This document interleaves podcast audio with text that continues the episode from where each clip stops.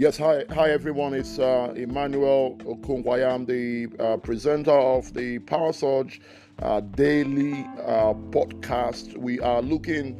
Uh, we've been over the last two days. We've been looking over, uh, looking at the doctrine of of unbelief, and today we're going to uh, go one step further by looking at the medication, the medication for for unbelief. We we've seen how how dangerous unbelief is. We've seen uh, what unbelief does to God, uh, uh how unbelief minimizes uh, limits and and uh, you know does a lot of damage to Uh, the the image of God. We've also uh, we've also seen uh, that that unbelief leads to a bad place, right? We, we, we said that yesterday that every time un, unbelief comes into the scene, every time there's unchecked unbelief, it always leads to a bad, bad place. So I'm not going to end this series, obviously, without looking at the medication against un- unbelief. What are the things that you and I uh, need to uh, have? uh, in order to deal with unbelief. You know, it's worthy to note that oftentimes the villains of unbelief are veterans of faith. You know, the, the problem with un- unbelief is that you're going to find unbelief amongst the people of faith. Unbelief has a way uh, of coming from the most unlikely source. Unbelief is uh, often something that happens to uh, to people of faith. It is one of the great sins of the saints. If you, you know, and you I have to agree with me, if you look through the Bible, you are going to find a catalog of, of people who did business with God, but who were also stained with the dirt of uh, unbelief. Just look through the Bible. You, you find you find Gideon, you find uh, even Abraham, you find Sarah, you find Peter. You know these these were uh, veterans of faith uh, who who also had to deal with unbelief. So it is therefore necessary uh, for every saint to be given tools uh, uh, that can help them deal with unbelief because at certain points in your pilgrimage, at certain points in my pilgrimage, we are all going to grapple with the phenomenon of unbelief. So what, what, what do I want to achieve this this this evening? I don't want unbelief to bury you and I.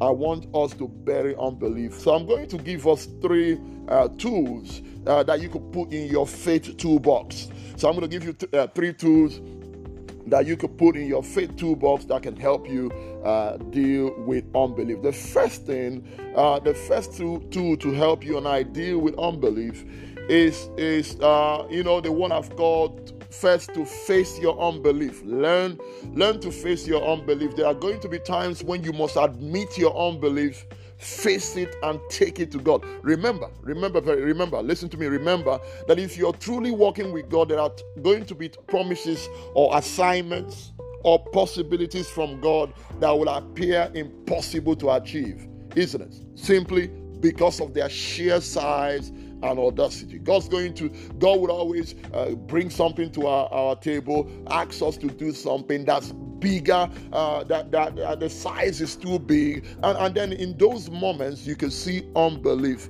beginning to creep into uh, into your, your your soul. It may be time face it, admit it instead of denying it and pretending that it's not there. It might just be time to say, okay, I am, this is, you know, I, am unbelief is creeping in. I'm not going to deny it. I'm going to face it and I'm going to take it to God in prayer. Learn to take your unbelief to God in prayer.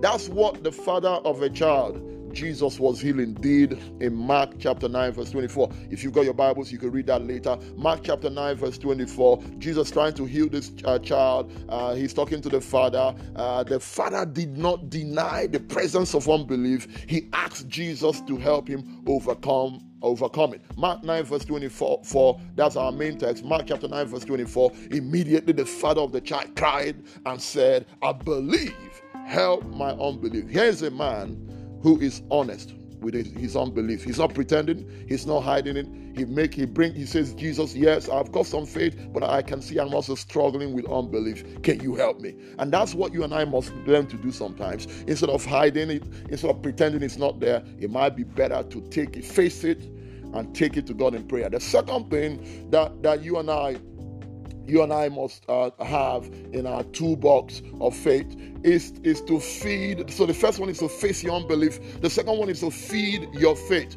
You know, feed your faith. The next that's that's the next tool in your in your tool in your uh, faith tool toolkit. Feed your faith. I tested I tested this principle very early on uh, as a new convert. Long time ago, when I was an immig- in, uh, I was in an immigration detention center in London, facing certain deportation uh, the detention center, the detention center made a mistake of leaving a Bible in my cell. So I began to read it, began to read the Bible in this detention center, in this cell.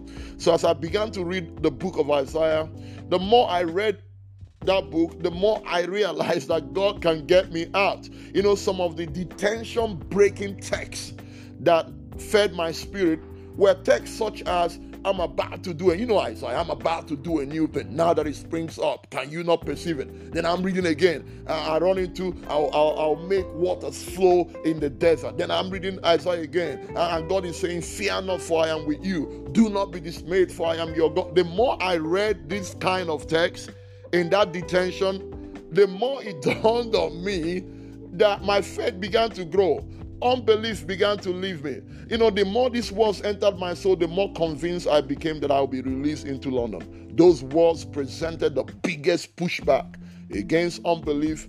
And so it was that one day God broke my bars of iron and gates of brass and set me free.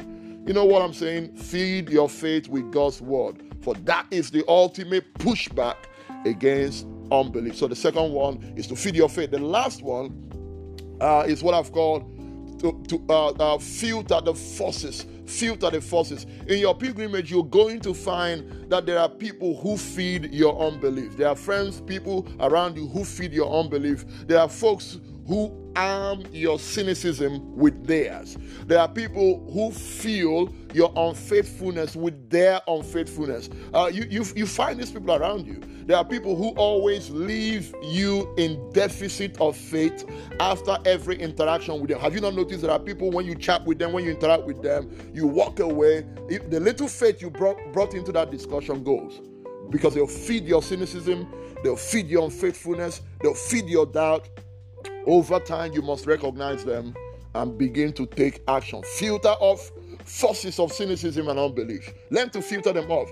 We see this principle in play as Jesus tried to heal a young woman. Uh, uh, if you if you know that text, Matthew chapter 9, verse 24 to 25, Jesus wanted to heal this young woman. Uh, uh, and, and you know, Jesus came there, got there, said, Listen, this, this girl is not dead. Uh, and the crowd began to laugh. They, they began to laugh at Jesus. They began, ha ha. You, you could imagine them laughing, ha ha ha ha ha.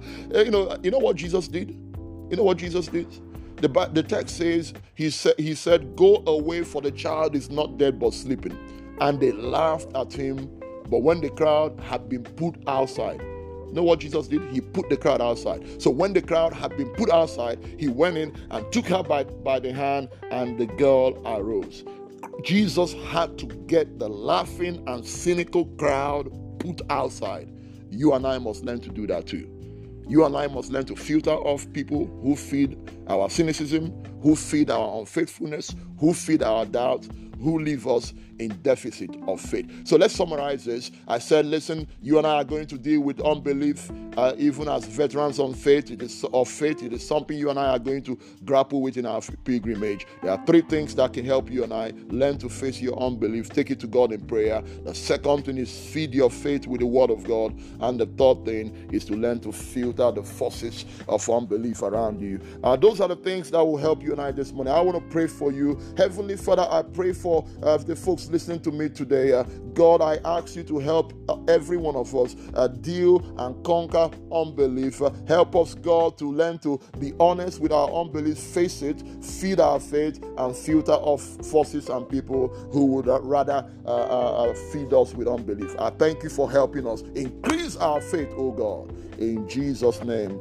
Amen. I hope you enjoyed uh, this pod- podcast. It's, it's, uh, it's the Pastor Daily Devotional that we've moved it into a daily podcast. I want you to give me feedback. Let me know if this has helped you, if it's something you think we should continue. We haven't stopped the text only, uh, but we've, we've begun the, the post- podcast as well. If you want to reach me, uh, reach me on the same phone, uh, the number that you got the postcard from. God bless you. Amen.